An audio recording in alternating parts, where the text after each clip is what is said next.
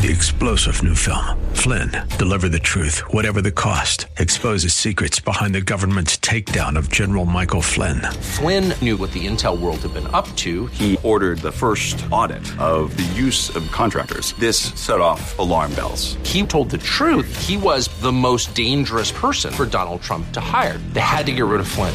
Flynn, deliver the truth, whatever the cost. Available now. Watch it today. Go to salemnow.com. Salemnow.com.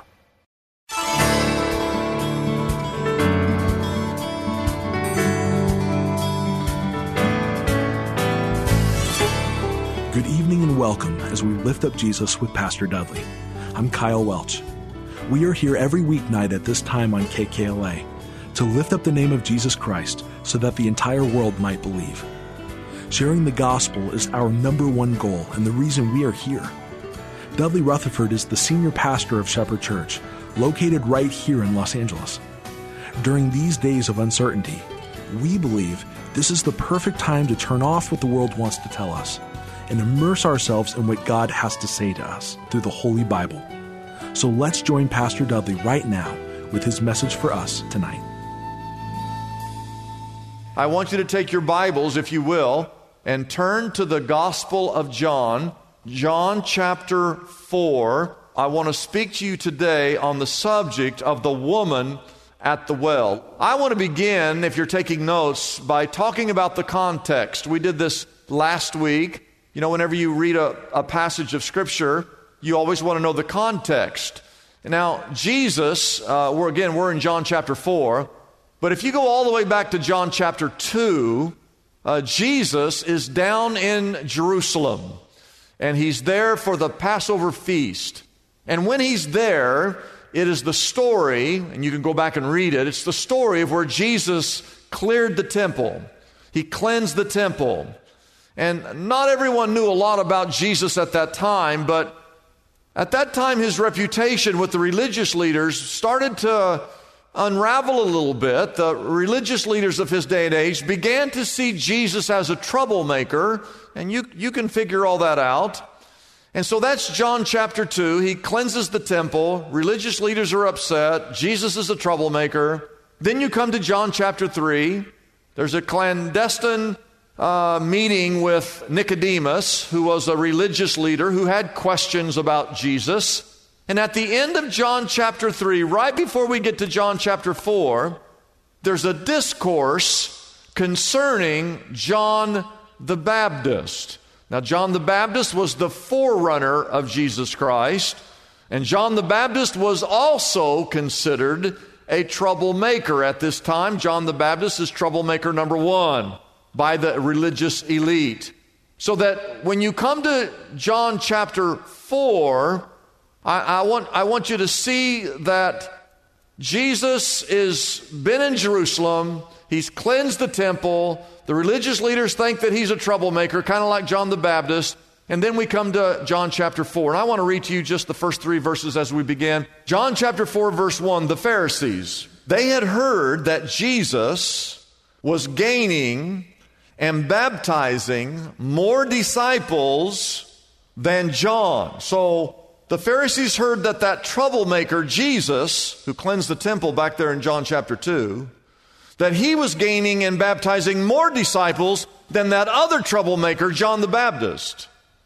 So, verse 2, although in fact it was not Jesus who was doing the baptizing, but his disciples, verse 3, when he learned of that, he left Judea and he went back once more to Galilee. So, verse 4 in your Bible, it says that Jesus had to go through Samaria, that Jesus had to go through Samaria. You see, Jesus was always at God's place, at God's time, doing God's will. That's the context. Then we come to point number two in your notes, is what I call a country road. And the Bible says that Jesus came to a town in Samaria called Sychar. It was near a plot of ground that Jacob had given his son Joseph. And Jacob's well, there was a well out there in the middle of nowhere, out there in the middle of the country was a well called Jacob's well. Then we come to point number three, which is called the connection or the contact. Jesus has a connection with a, a woman that's at that well. I want you to look at your Bibles, John chapter 4, verse 7. The Bible says that a Samaritan woman came to draw some water. It's out in the middle of nowhere.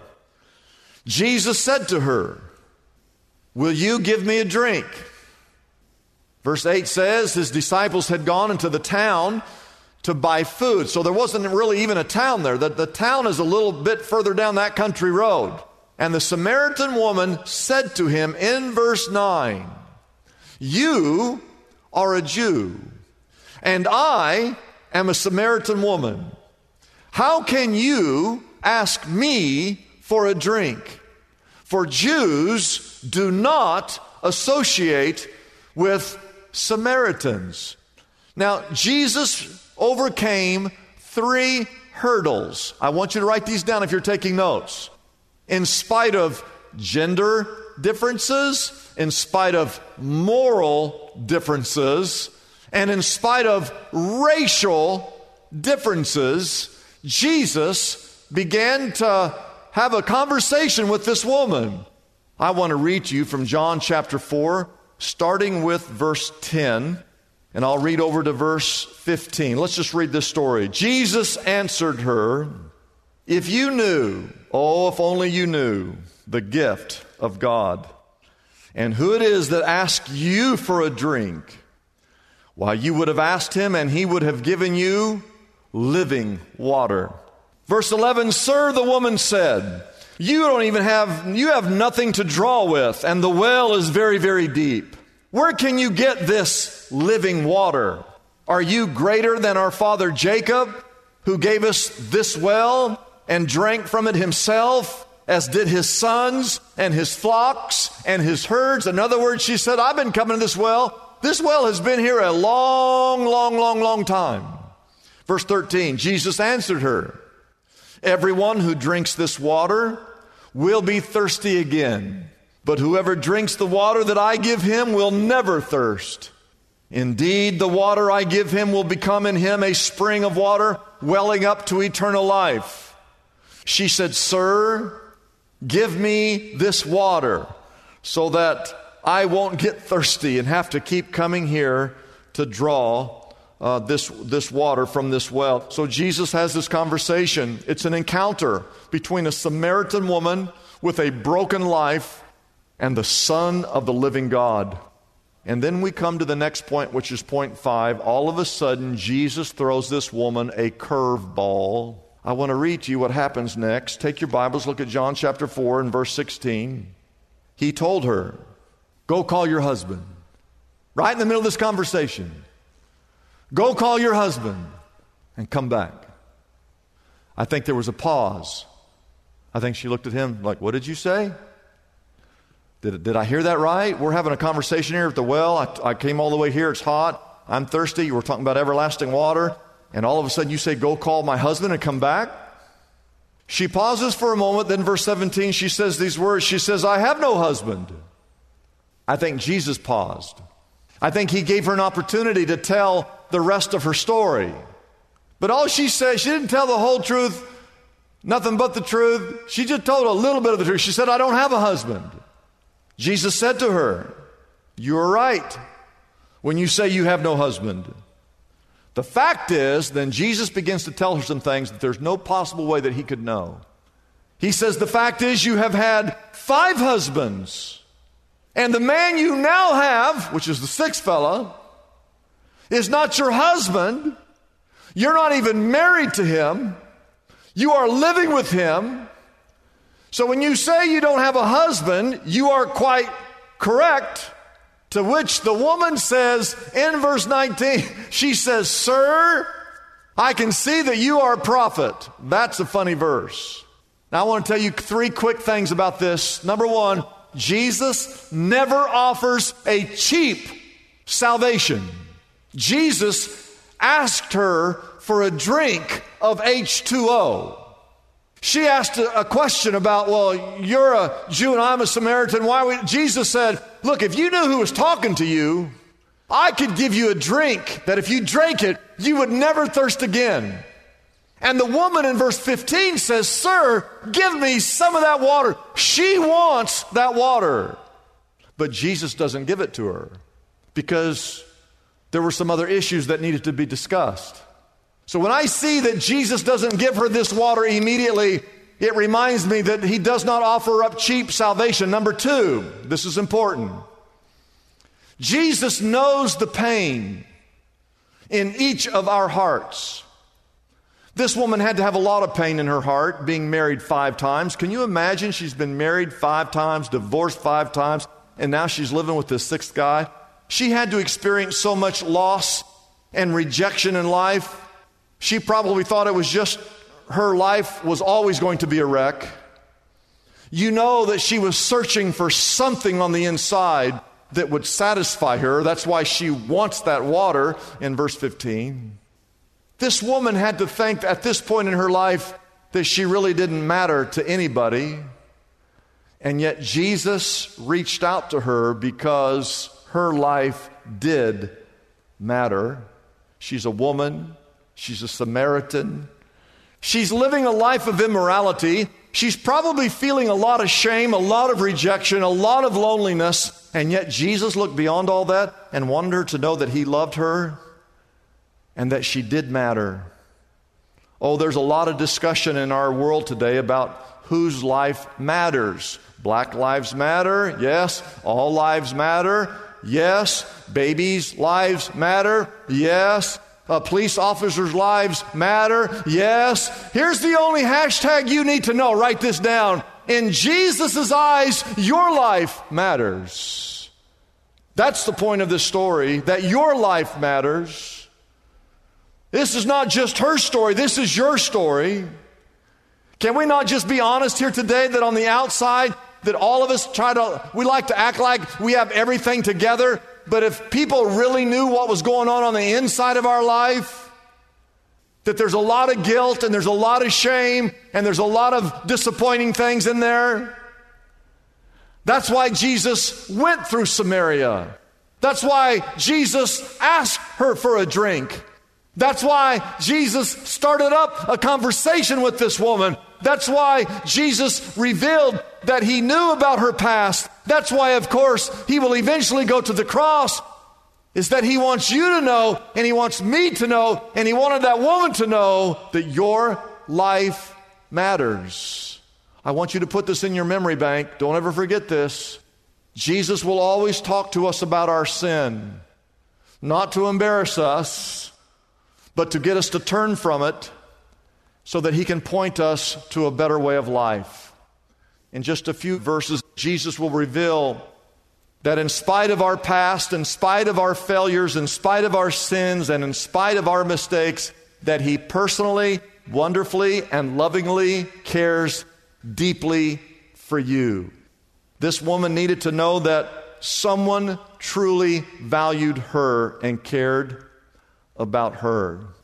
And if you're listening to me right now, you need to know that Jesus cares about you. As we close, my last point, which is really the main point of this message, is that ultimately we see that Jesus is the Christ. This man sitting there at that well who was tired, it was hot, he was thirsty, who asked for a drink. Jesus is the Christ, the Son of the living God. I want to read this to you quickly. John chapter 4, starting with verse 20. Jesus said to this woman, Our fathers worshiped on this mountain, but you Jews claim that the place, she said, Sir, she was speaking. She said, Our fathers worshiped on this mountain, but you Jews claim that the place where we must worship is in Jerusalem. Remember, she's up in Samaria. Jesus declared, Believe me, woman, a time is coming when you will worship the Father neither on this mountain nor in Jerusalem. You Samaritans worship what you do not know, we worship what we do know.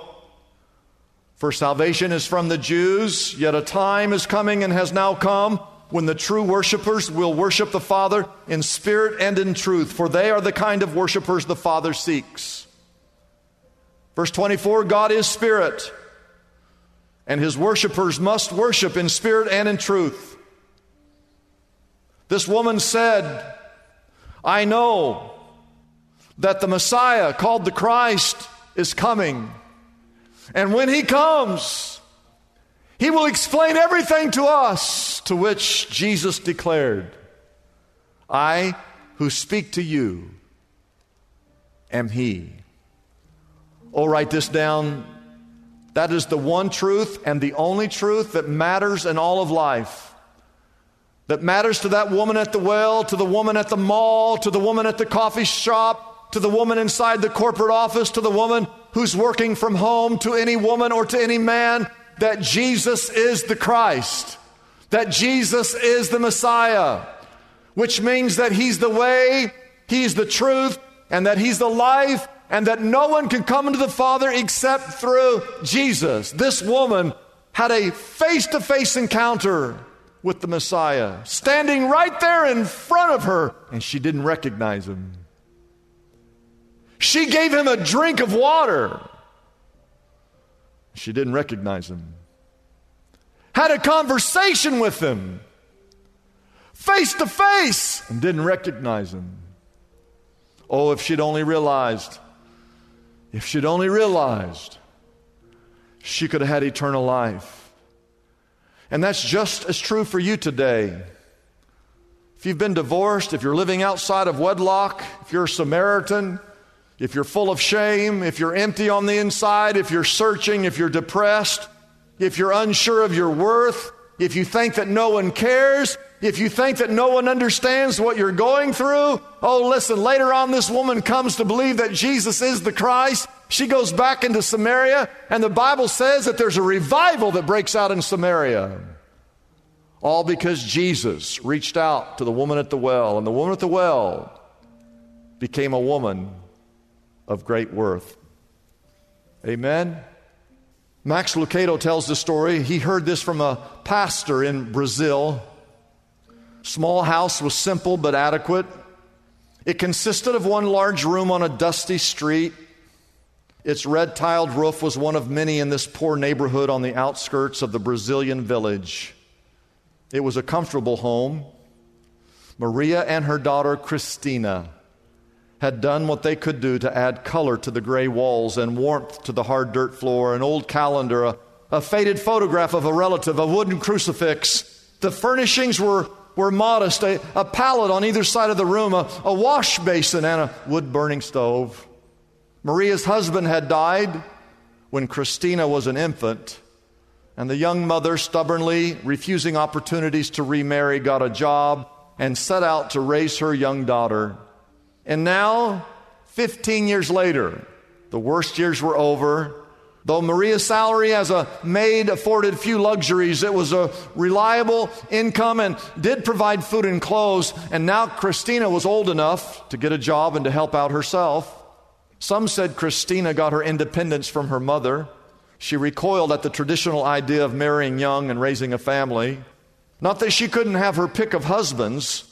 Her olive skin and brown eyes kept a steady stream of prospects at her door she had an infectious way of throwing her head back and filling the room with laughter.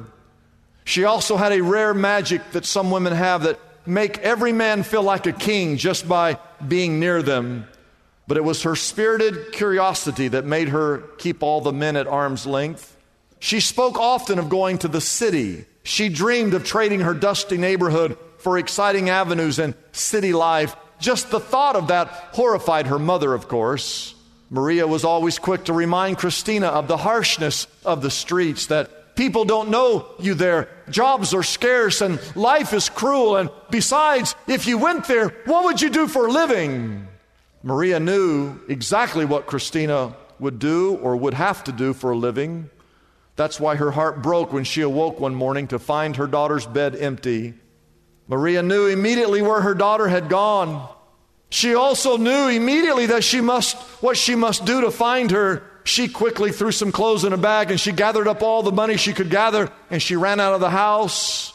And on her way to the bus stop, she entered a drugstore to get one last thing some pictures. She sat in one of those photography booths.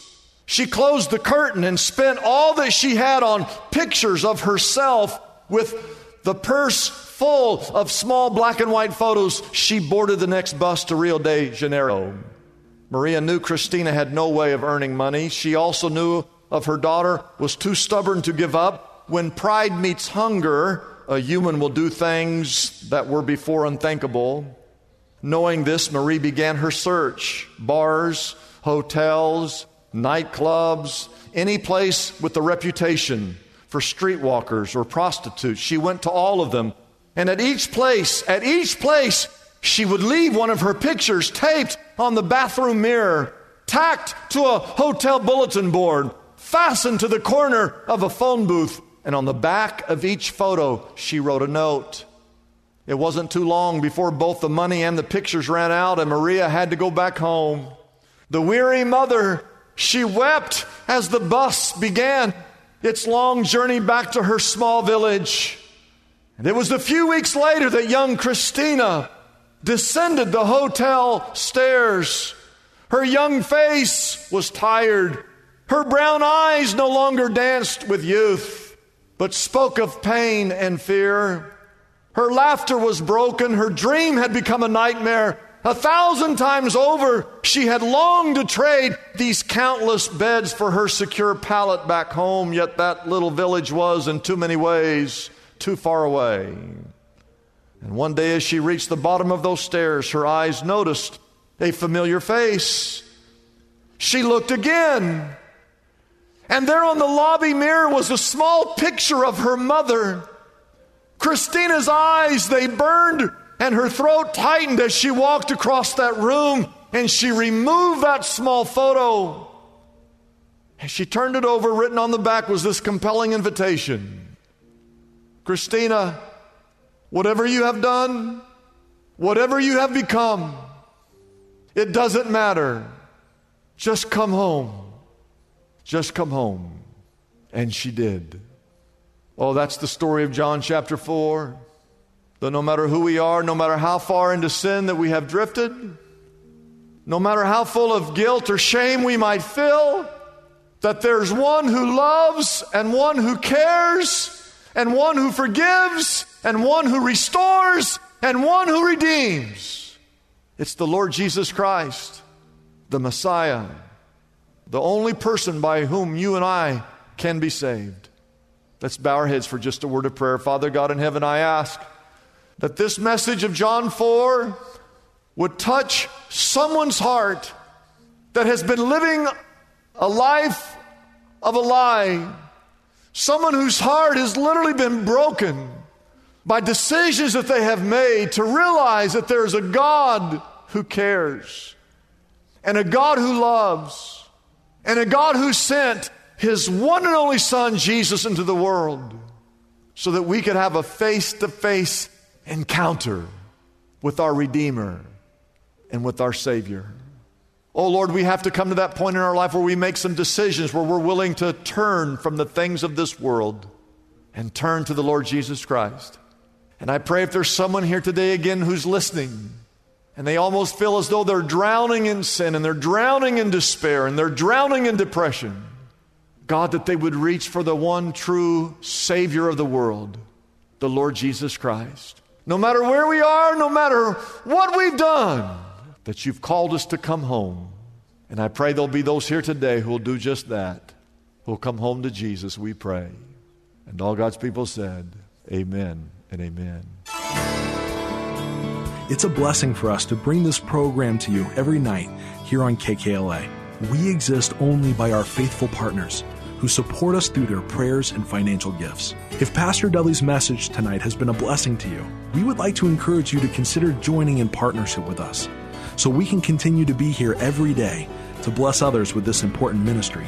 Your gifts, whether large or small, are greatly appreciated and go directly to help keep us on the air. You can find out more about supporting us by calling our toll free number, 888 818 4777. That number again is 888 818 4777. We have operators standing by and ready to take your call. You can also support us by going to our website, liftupjesus.com forward slash reach. That address again is liftupjesus.com forward slash and then the word reach. We have a special gift for everyone listening today to help with your daily Bible reading. It's our Anchored Journal a complete 365 day Bible reading guide and journal that will help you stay connected to God's Word throughout the coming year. It works with any version of the Bible you are currently reading.